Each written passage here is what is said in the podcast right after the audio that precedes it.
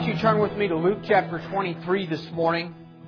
If this is your first Sunday with us, or if you have been gone the last couple of Sundays, uh, you have stepped in this morning in the middle of a sermon series titled From Gethsemane to Glory. We've been examining Jesus' um, path and the events from the Garden of Gethsemane leading up to his crucifixion. And we're going to continue to study all the way to his ascension into glory. This morning, I'm going to be preaching to you about the cross, about the actual crucifixion itself. We have spent three weeks getting here. The first week we looked at Jesus and his triumph in the Garden of Gethsemane. We saw that where Adam failed in the Garden of Eden, Jesus victoriously reigned in the Garden of Gethsemane. The second week we looked at Jesus and his trial before his own people, the Jews, uh, specifically the Pharisees and the scribes and teachers of the law. And we looked at them accuse him and falsely condemn him to die. Last week we looked at Jesus on trial before the people of Rome and before Pilate. And we concluded last week with the realization that together, the people of this world, the Jew and Gentile alike, have teamed up and decided to kill God. They have decided that He is not fit to live in our world. Last week they beat Him. They scourged Him for sport. Tied Him to the whipping post. And we pick up there this morning as he's being led away to be crucified.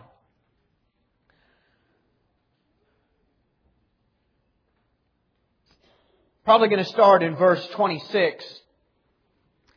Before I begin in our first verse, can I say that as I was studying for the sermon this morning, something occurred to me that I had never really thought of before as I was trying to put together uh, points for the crucifixion of Jesus. There are a lot of things in the Bible that are highly symbolic. There are a lot of things in the Bible that I would call fun to try to draw out the deep wisdom of God and the nuggets that are there. And we see things like I was just thinking this morning as we were singing how we will rise on eagle's wings and the times in the Bible where God references His very own people like eagles and how interesting it is to look at eagles and look at the things that, that, that, make them different from all other birds and then find out exactly how that applies to the child of God. But when you get to the cross, it is stripped of all the pomp and prestige of anything that would fascinate us. It is plain. It is simple. It's brutal. There's nothing really fascinating about it when you look at it in all honesty. And when we examine what took place to the Lord over this period of about six hours this morning, there's nothing exciting about it. There's nothing to polish up and wow us with. It is the death of an innocent man. Hung out to bleed and die publicly. And I thought about that when I was preparing for this sermon, how interesting it is that in, in the grand plan of God, in the grand scheme of everything, this is the hour that Jesus came for. This is the pivotal point in the entire story of eternity. Not just the human race, not just heaven and earth as we know it, but this is the pivotal moment in all of eternity past and in all of eternity to come. And God strips it of its prestige and everything that would wow us. As I thought about that, certain statements stuck out to me that, that I, I've read hundreds of times and preached on them before. But the reality that it is the preaching of the cross that is foolishness to the world. To think that a great, grand God and infinite wisdom, that His answer to the problems of the world. That His justice and His love would be completed in such an event like we're going to go through this morning. And as I began to put my notes down, there was just nothing that struck me as, wow, I never saw that before. But it is simple. God made redemption so simple that a four-year-old could understand it. This morning, we're going to look at that together. Luke chapter 23, let's begin in verse 26. Now as they led him away, they laid hold of a certain man, Simon of Cyrene, who was coming from the country, and on him they laid the cross that he might bear it after Jesus. One of the Gospels tells us that Simon had two sons. Jesus was the only one that they had somebody carry his cross. This morning I have no doubt that the sole reason that this man was asked to carry the cross of Christ was because Jesus was so physically exhausted he could not carry his own. It was customary as they took that long walk up the hill to Calvary and through the streets and paraded these criminals, these men sentenced to death, as they, as they walked them towards the actual hill, hill where the crucifixion would take place, the men had to carry their own cross. There are some commentators who believe that the cross in its entirety, the, the actual both pieces of wood were strapped to them. There are others who believe that only the cross beam that went across the shoulders was tied to their shoulders and they had to walk with the beam up the hill. Regardless of the fact of which one was how it happened, Jesus was so exhausted. He was exhausted, number one, because he had not slept all night. Remember, he was praying in the Garden of Gethsemane. Next week, at the beginning of next week's sermon, I'm actually going to show you a timeline of everything that we've been through so you can kind of get in your, your, your, your brain a mental picture of, of the hours and what occurred in, in which hour. But Jesus was praying late into the night. And they came arrested him. They took him and had a trial at night in front of Annas. Then they took him in front of Caiaphas. And then early in the morning, they had a, an actual trial in front of the rest of the uh, Pharisees. Jesus has not slept now throughout the night. He has been beaten. He has been mocked. He has went through the absolute physical exhaustion of, of uh, being uh, tied to the whipping post and, and publicly beat. There are some doctors who have said that had they not put that purple robe of false worship that I preached on last week on the back of Jesus, that his blood would have flowed to the point he probably would have died before he ever made it up the hill. What we do know is he was brutally beat. The Bible says beyond recognition. I'm not proud to say that I've seen a handful of fights in my days. I've seen people who have been really beat up. But I don't know that I've ever seen a man beat so bad that I couldn't recognize who he was. That's how bad Jesus was beat. He was exhausted.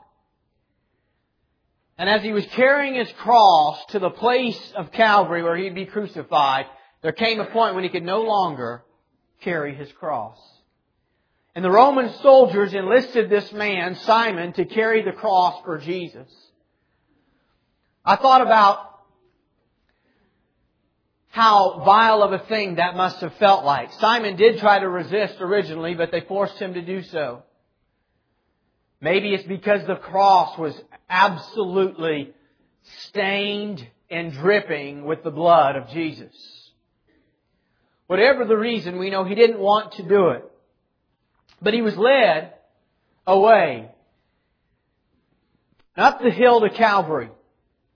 Verse 27, a great multitude of people followed him, and women who also mourned and lamented him.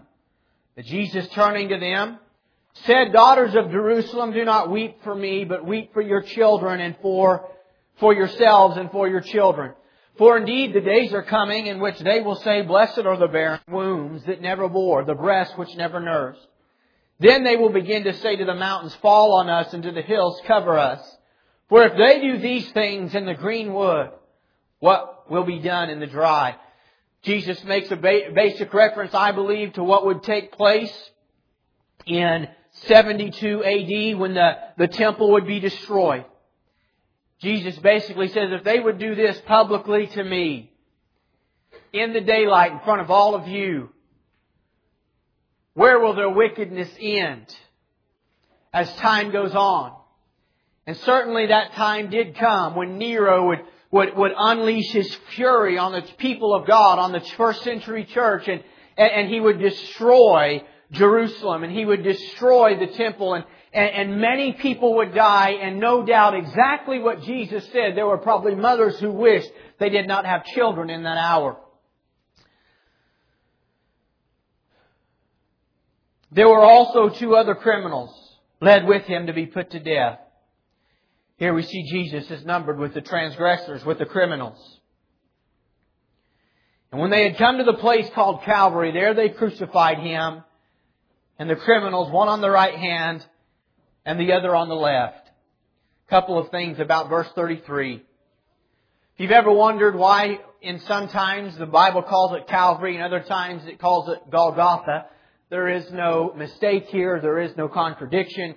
Calvary is the Latin word for Golgotha. Golgotha is Aramaic. It is the same word in two different languages. And it is there that Jesus was crucified. I look at those four simple words. There, they crucified him. Isn't it simple? It all came to this moment and we find it in four simple words. There, they crucified him. This is where our salvation occurred, church. If it wasn't for those four words, there they crucified him. If it wasn't for those four words, you and I this morning would have no hope.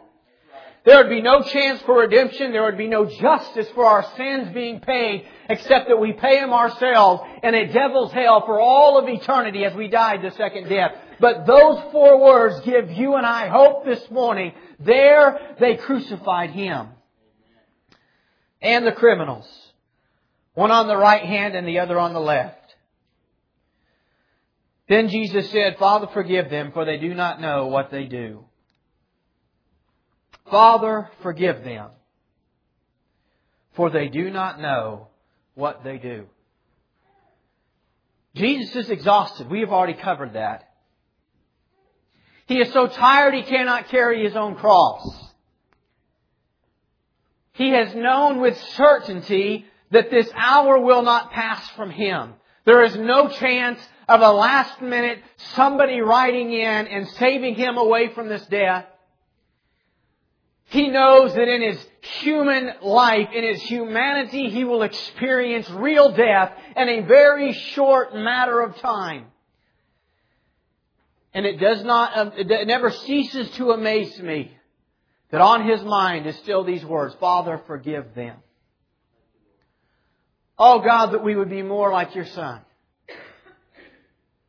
It is amazing that in the hardest and most difficult and tragic hours of his life, he says of his very accusers, of the very men and, and, and ladies there that are against him, of the very soldiers crucifying him, Father, forgive them. The Bible says God commended His love towards us and that while we were yet sinners, Christ died for us. You know, this morning, no matter where you're at, whether you're saved or lost, this morning, if you have walked in this place and you've never been born again and you've never repented of your sins and given your life to Christ, you need to know this. God still loves you. He commended His love towards us in that while we were yet sinners. It tells us this about God. You don't have to clean yourself up to come to Him. You'll never really be cleaned up until you simply come to Him as you are and, and accept what He's done for you on your behalf. It wasn't that after we decided to become good people, Christ died for us.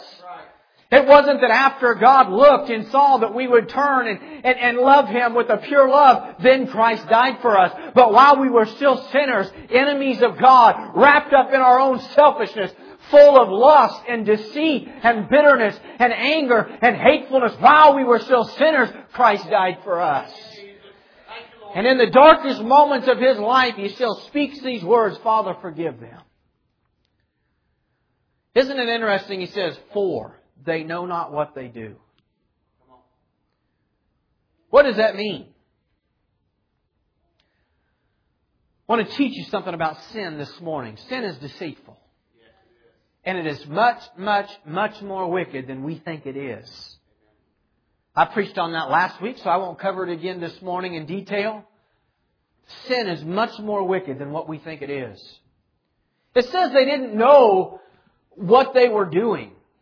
What does that mean? Did, were they unaware that they were fixing to crucify a man? Were they unaware that he had done good things? We know that's not true. Matter of fact, in verse 35 it says, He saved others. Let him save himself. They acknowledge he was a man that saved others. That had healed the sick. That had given sight to the blind. That had made the deaf hear. So they knew he was a good man. They knew that they were condemning him to die. But it says this, it says they did not know what they were doing. What does that mean?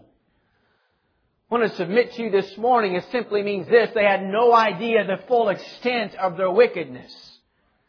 And had they actually known, they would have turned in a heartbeat. Had they actually known how guilty they were before a holy and just God, they would have turned and they would have fled from their sin. But they did not know. They were blind to their own wickedness. They were, they were cold to their own indifference. And though they knew that what they were doing was not totally right in the eyes of man, though they knew it was deceitful, they had no idea exactly how wicked indeed they really were.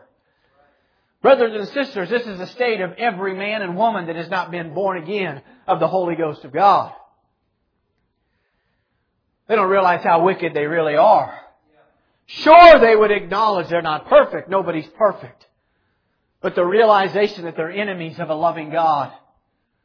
The realization that they too are guilty of driving the same nails to an innocent man that came and loved them with a perfect love. Jesus said they do not what, know, know what they do. And notice he had compassion on them. Church, we gotta have the compassion of Jesus. They were crucifying him because they didn't like the truth that he spoke. But his compassion never left him. We've got to have a compassion for people.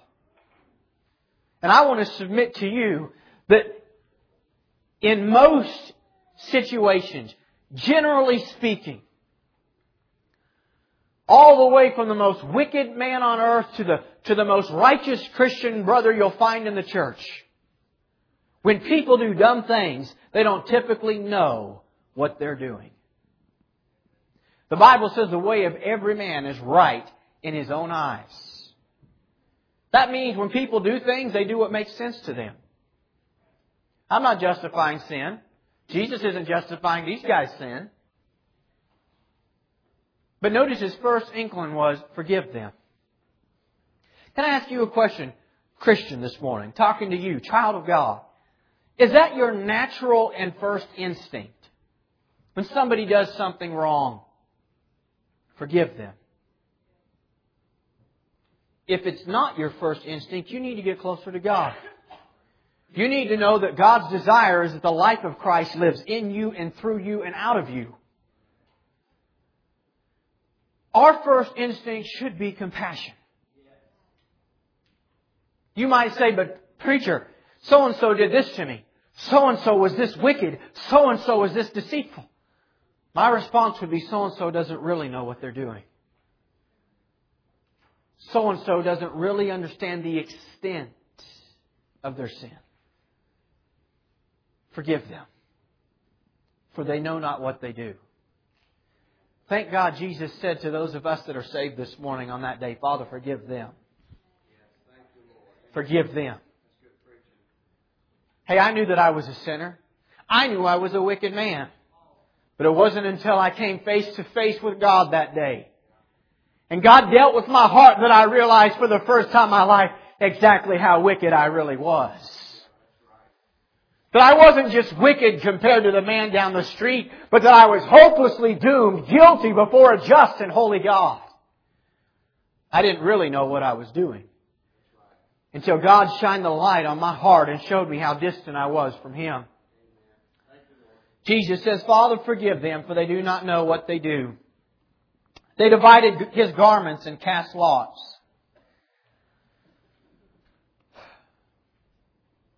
Verse 36 says the soldiers also mocked him.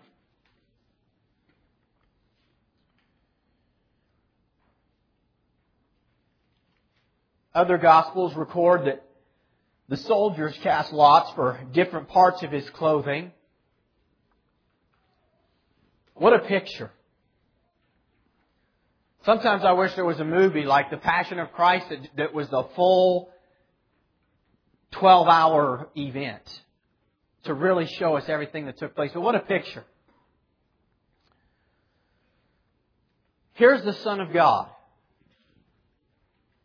I want you to get the whole picture in your head with me. He is up the hill of Calvary. He has actually been crucified. He is not dead yet. He is expanded in the air, hanging between the heavens and the earth, God's answer to our sins and God's bridge from humanity to God. There are a handful of his disciples, uh, two that we know of. Some of the women, including his mother who loved him. The majority of the people there are those who have worked to have him crucified. They are sneering, they are making jokes, they are writing accusations at him, and there he is hanging and bleeding and blood is dripping to the ground. And our text tells us this, they cast lots for his garments. Somewhere in the midst of that story, somewhere in the midst of that, that space of land, there are a few soldiers, there are a few men that have gathered in a circle and they're playing cards. Trying to figure out who's going to win. Who's going to get his clothes? Who's going to get his garments? I've preached an entire sermon before on that one thought titled this, Playing Games in a time like this. Playing games in a time like this. And I thought about how many people play games in some of the most desperate moments of their life. Your home is falling apart. Your marriage is on the rocks. Your life is spiraling out of control. And there you are, casting lots, just playing games oblivious to the reality of what's going on, oblivious to the reality of what God is doing, of what God is trying to do, and you're wrapped up in playing games. I think about how true that is a picture in a lot of ways of, of, of the church of our society. I believe that we're at a turning point. I believe we're at a place where people are hungry for truth. They just want to know what the truth is. Just tell us the truth. And God needs some men of God to rise up just like Elijah and say, if Baal be Baal, then serve God, but if God be God, then serve Him. And while people are hungry for truth, while people are realizing that the, that the, everybody gets a trophy and everybody gets told they're all the same and it doesn't matter if you're, there is no uh, penalty for sin, there is no reward for being good, we're all just the same, everybody's just good, and we're finding out it hasn't worked, we're, our people are shooting each other, and it's dangerous almost anywhere you go. People are afraid to fly on airplanes, our schools have become violent, and our culture is at a turning point where the people are simply saying, somebody tell me what's true. In a large part, the, the church, we're in the boat, and everybody around us is drowning, and they're asking for help, and they're wanting to know how they can find life, and rather than telling them the truth, you've got to repent of your sins and place your faith in Jesus Christ and turn from your sinful ways, we're throwing them Snickers bars. And telling them, don't worry, it'll all be alright. Eat this, it'll make you feel good. Playing games. In such a time as this. This morning I ask you, sir, I ask you, ma'am, where are you at in your life? What are you doing about it? You playing games? Where do you find yourself in our story this very morning in your life? Are you one of the few that are there at the cross in honest adoration of the Lord? Your heart breaking that He had to go through all that for you. yet overwhelmed with an absolute magnificent love because you see what He did for you? Or are you playing games in a time like this? Jesus is hanging there. The soldiers are casting lots to see who wins.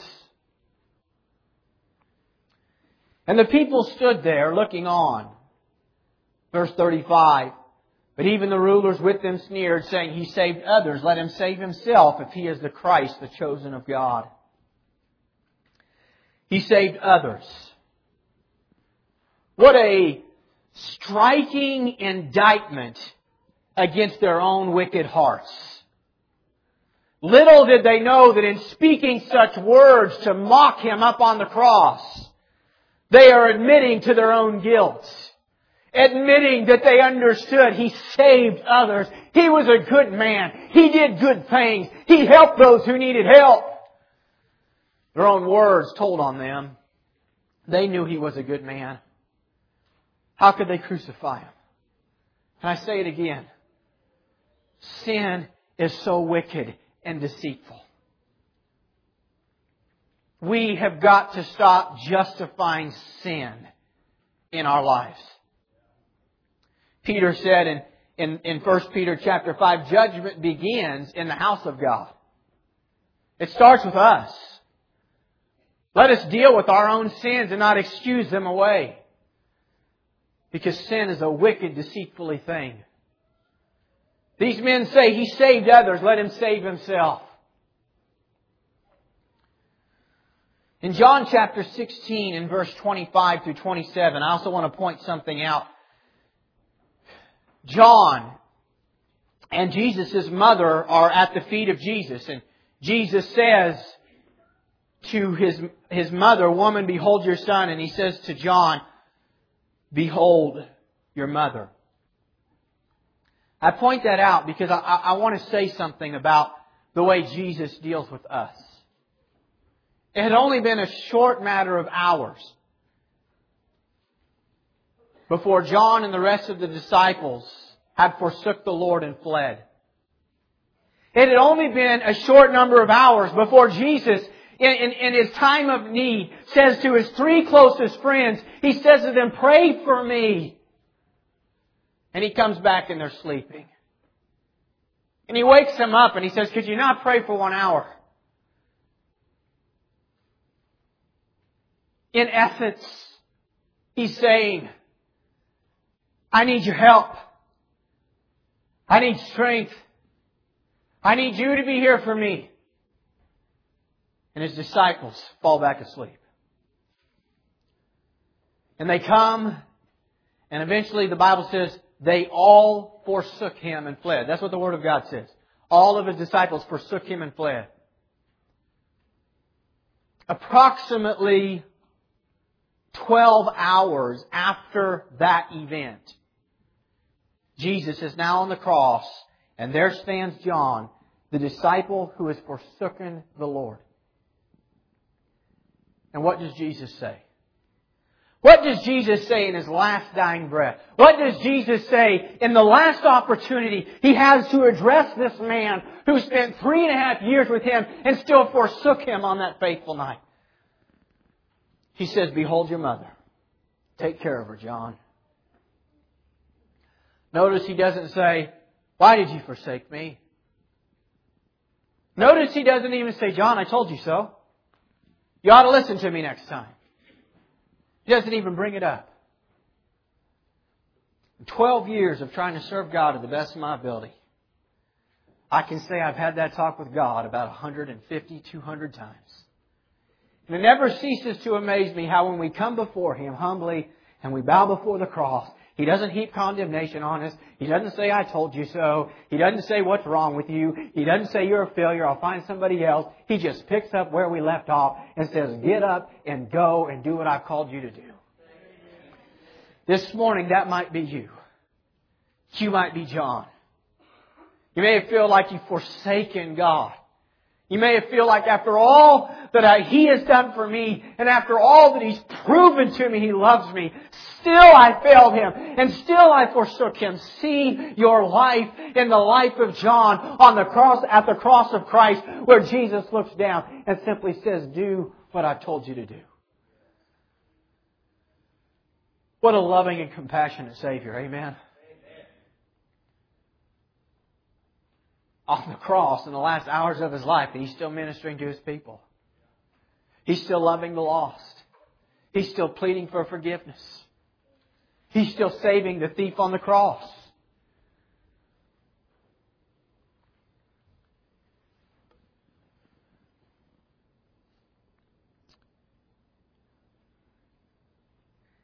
Verse 36, the soldiers also mocked him, coming and offering him sour wine, and saying, If you are the king of the Jews, save yourself. Everybody is mocking the Lord. The soldiers, the Pharisees, the scribes, the people. It's very possible that in verse 36, when it says they offered him sour wine, It's possible they were teasing him there, but there is ample evidence to suggest that either here or in another location when he says I thirst and they give him something and uh, but he will not take it. There's ample evidence to suggest that what they tried to give him was actually something like an immediate alleviation of pain. Some form of painkiller something that would take away the sting of the moment. The Bible tells us this, but he refused. Why would he refuse something at the absolute most excruciating moment in his life? The answer is simple. He had to endure the full, unbridled, unhindered wrath and fury of God for the sins of you and I and the rest of the world. Jesus had to go through what he went through in absolute completeness. He could not turn from it. It was for this very hour that he came. It was in the garden. He said, God, if there's any other way, nonetheless, your will be done. And it was the will of the Father that his fury be poured out upon his Son. And so there Jesus hung the soldiers mocking him, the crowd ridiculing him, alone. And the inscription also was written over him in letters of Greek, Latin, and Hebrew. There are some that have suggested those were the three main languages of the entire world in that region in that period of time. And it is symbolic that the message, this is the King of the Jews, goes out to everyone. One of the criminals who were hanged blasphemed him, saying, If you are the Christ, save yourself and us.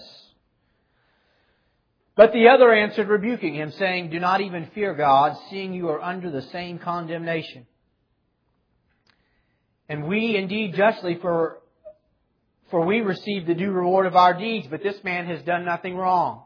Then he said to Jesus, Lord, remember me when you come into your kingdom.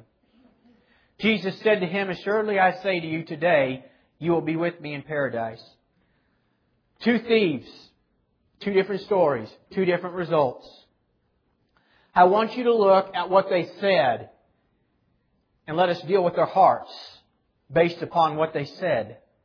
The first one said, if you are the Christ, save yourself and us. The other one said, Lord, remember me when you come into your kingdom.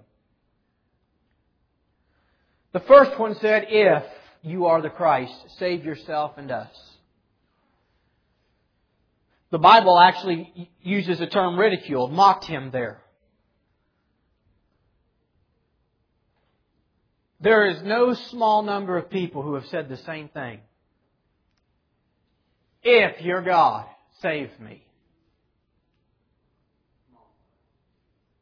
And nothing happens. It's not until you acknowledge He is God. There is no if, and, or but about it. He is the God, the eternal creator of heaven and earth, the one and only, the great I am, the way, the truth, and the life.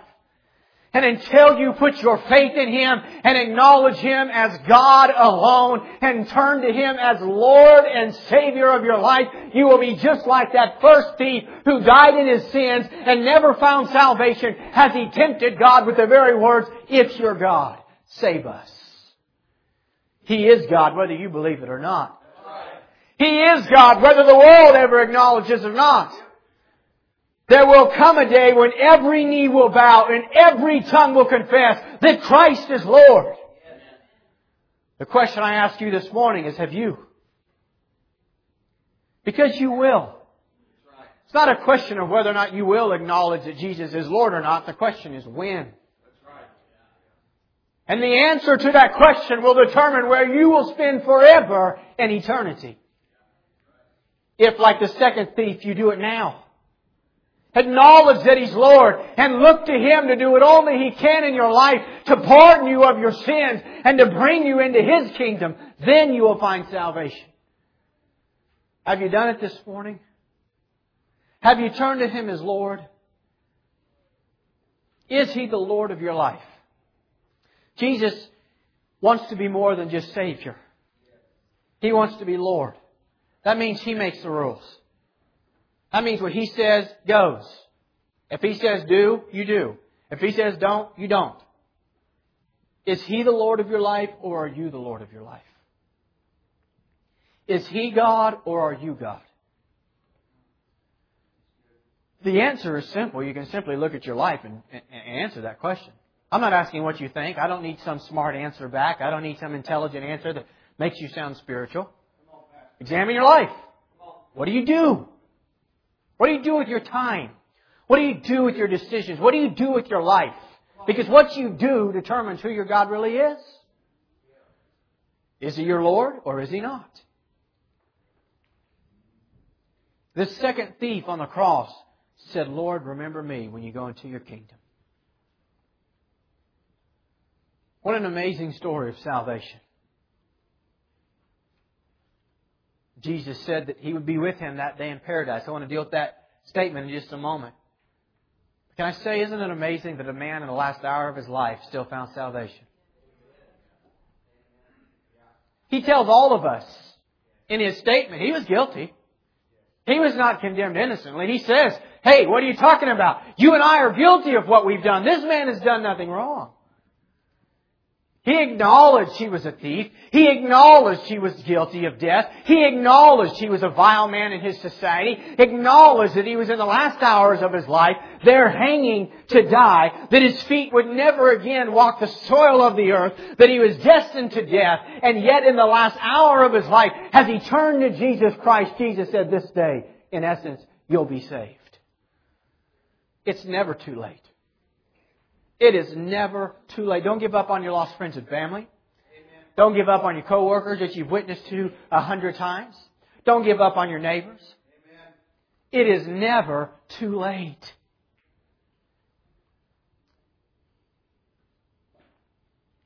If you're here this morning, let me say that no matter where you've gone, you haven't gone too far to outreach the grace of God. But listen carefully to me when I say, don't push your luck. It's not likely that you'll be hung up right next to the Lord with several hours to think about what you're going to do when you die. You're not guaranteed that last moment experience. So don't push your luck. Don't wait until it's too late. Don't wait until time has run out and time is no more for you. Because it's appointed unto man once to die, and then comes the judgment. He says, Today you will be with me in paradise. Assuredly. Isn't God amazing? He does the same thing with this one that he does with John. No long talk about everything he did wrong in his life. No long discussion on what a wicked man he was and how great it would be if he would be saved. But an immediate turn to him. Today, you'll be with me in paradise. It does tell us this much that for the Christian to be absent from the body is to be present with the Lord.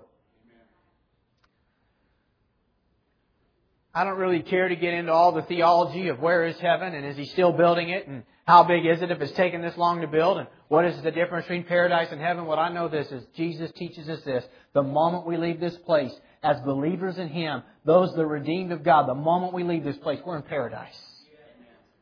Death has lost its sting because of Jesus' death on the cross. Now it was about the sixth hour, verse 44, and there was darkness over all the earth until the ninth hour. Then the sun was darkened, and the veil of the temple was torn in two. Amen. Just trying to walk you through the events of the cross. The sixth hour means noon. They started their day at 6 a.m. So the sixth hour is noon. And it says at noon, the sun was darkened Darkness was over all the hour until the earth until the ninth hour. So for three hours there's darkness. This was not an eclipse. This was not clouds that covered the sky. This is supernatural darkness. This is God judging the world of sin while at the same time showing His divine sovereignty over the whole event and sending a message to everybody that was there. Imagine being there. Imagine being in the crowd. Imagine being those that were part of this whole event from about 1 a.m. Those who had brought him into the false mock trial those who had condemned him to die, those who had brought him before the before Pilate and before the, the, the, Roman authorities to have him killed, those who were there when they watched him nearly beaten to death, those who were there when they watched him uh, carry his cross up the hill, and now all of a sudden at the noon hour something supernatural happens, things change, and when it should be light, when it should be the brightest time of the day, darkness covers the whole face of the earth. Wouldn't that be a little creepy? Wouldn't it make you question a little bit if you were on the wrong side of this whole thing? Imagine being one of the soldiers that held the nail. Imagine being one of the soldiers that tied him down. Imagine being the soldier that had the hammer in your hand. Imagine being one of the, the, the, the, the bystanders that did nothing about it. Imagine being one of the Pharisees who had plotted his death all of a sudden it seems as if all's going well. It seems as if your plan is being worked out. It seems as if he's only moments away from dying and this whole thing that they had tried to silence and squander and push back away, all of a sudden it seems like there's something else going to happen and something supernatural has intervened and darkness has covered the face of the earth. What a glorious event. What a beautiful picture of God's divine sovereign control in the midst of all of it. When it would seem to us as if the enemy was in such control. Let us not forget that the very wood that that tree was, that that cross was formed out of came from a tree that God created. Let us not forget that the very nails that were driven through his wrists and through his feet came from iron that God had spoken to existence. He was in divine control of everything. Gave life to every last person that was part of his death. This was not a helpless God in the control of an out of control people. This was the divine, sovereign, great I am working out His plan from before the foundations of the earth so that humanity could be set free from our sins, so that the justice of God could be satisfied. And we see in this one moment the beautifulness of God's wrath and God's justice and perfection at the same time mingled with a love that we have never seen anywhere else, where God stepped in and paid our penalty for us so that we could have life. And in one swift sentence, one swift sentence, we see both. And the sun was darkened, and the veil was torn in two. At the same time, the sun was darkened, and the veil was torn in two. It's one continual sentence. Look there in your Bible. while the sun was darkened, and while God's judgment is being proved, while the Son of God is dying and close to breathing his last breath, the Bible says at the same time the veil was torn in two, and the Gospel tells us that it was torn from the top to the bottom. Amen. What was the veil? This is important. Some of you may know. Just humor me for a moment for those that do not, because it's very important you understand the veil. Before the cross, the Jewish people were God's chosen people to carry out the laws of God and to be a light into the land and to drive out wickedness from the world in which they lived. And in the temple, it was the place where the Jews would bring their sacrifices and it was where the Ark of the Covenant was kept. The Ark of the Covenant is what housed the power of God. It was where the commands of God were at. It was the, it, the Ark of the Covenant before the cross is what represented God Himself. The presence of God on earth. This is why when one touched out to touch the Ark, he died. You see, you can't handle spiritual things with the flesh. And in the temple, there was an outer court where everybody could come and everybody could bring their, their lambs and their doves and whatever it was that was to be sacrificed. And then the priest would take that and bring it into the inner court. And in the inner court, most of the priests were there. They were allowed to work. It was where the lamp had to be continually kept burning. It was where sacrifices took place. And then in the temple, there was what was called the most holy place. Some call it the Holy of Holies. And in this uh, Holy of Holies is where the ark was kept. It was where the presence of God on earth was housed for a brief, temporary period of time. And nobody could go in there except the high priest. And he would go in and offer atonement on the day of atonement for the sins of the people. But you couldn't go into the Ark of the Covenant. You couldn't go into the Holy of Holies. Neither could all of the other priests. It was not a place you could just go into because it was the place where the presence of God was. Now why could you not go into the Holy of Holies? Not only was it the place where the presence of God was, but filthiness and sin could not live inside of that place. Even the high priest who took the blood and sprinkled it on the mercy seat inside the Holy of Holies, even the high priest first had to go through a ceremony to get himself clean in the eyes of God before he could go into the Holy of Holies. The Bible says that there was a veil that separated the Holy of Holies from the outer court in that moment, that veil was torn from the top to the bottom. Representing that the way to God is now open for all the world.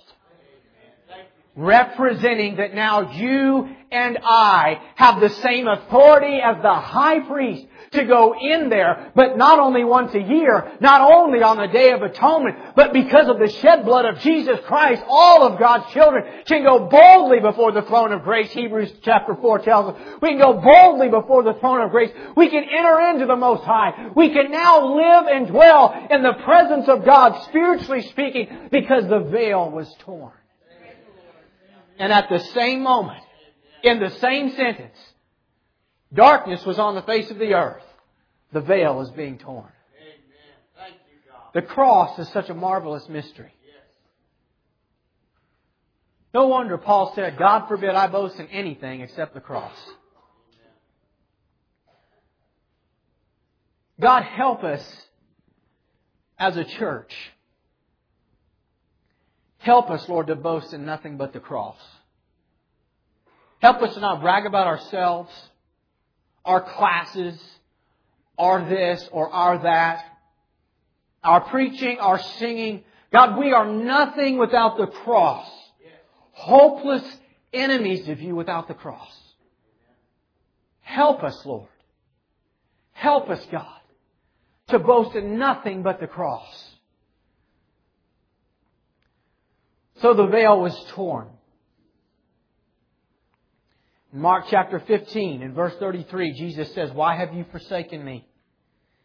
In verse 44 of Luke 23, he says, Into your hands I commit my spirit. And in John chapter 19, verse 30, he says, It is finished. Jesus took on the entire penalty for our sins. What a blessed thing. This morning, if you're saved, you need to know something. You do not have to earn God's love. The same way you were saved, continue in that walk. We should serve Him because we love Him. And we should love Him because He first loved us. This morning, if you're lost, you need to know you don't have to do anything to become savable. When Jesus cried out, it is finished, He took all of our sins, everything that we've done, and placed them on His shoulders. And as a, as a, as a person who needs to be saved, you must simply look to the cross and look to what Jesus has did and say, I accept that as a penalty for my sins. And to those of you who are saved, even now, when you sin, when you fall, when you find yourself weak, when you, just like John, forsake the Lord, you still must look to the cross and realize it is the cross that covers all of my sins. Thank God for the cross. Where would we be without it? We would be hopeless. Can you imagine, child of God, after your salvation, if you had to keep it by being good? If you had to earn God's love by better behavior, by, by doing good behavior? The cross finished it. And I'm telling you, when we really get a hold of that, how freeing it is, and how it will move us by love, true love, to serve the Father.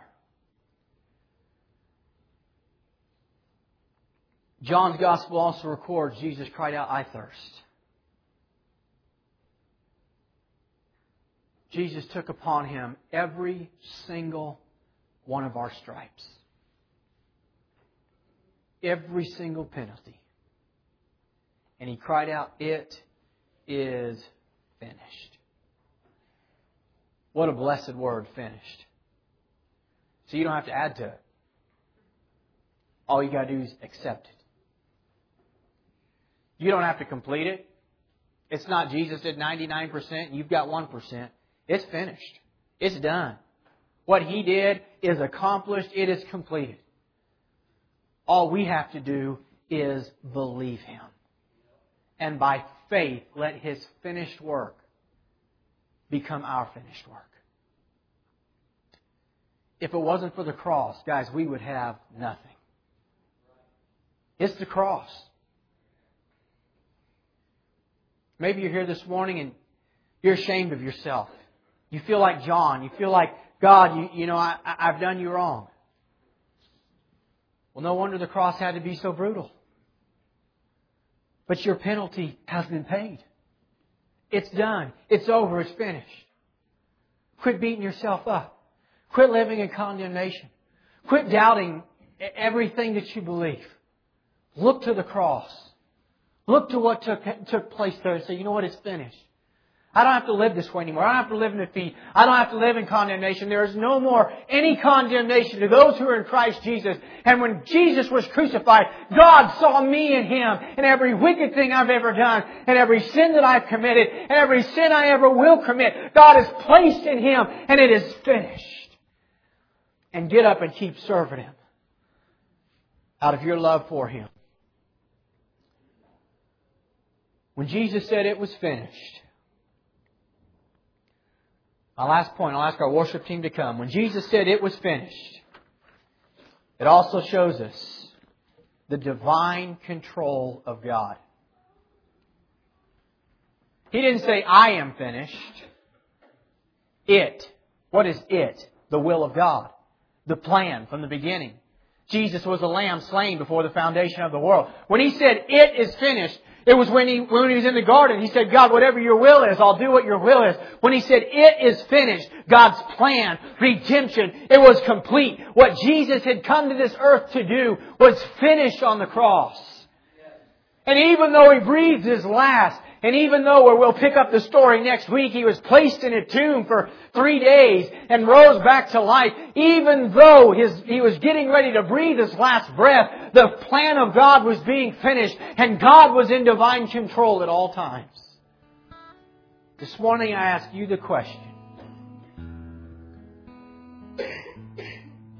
Has what Jesus did been finished in your life? Have you allowed the finished work of the cross to have reign and rule in your life? Have you been saved? Have you been born again?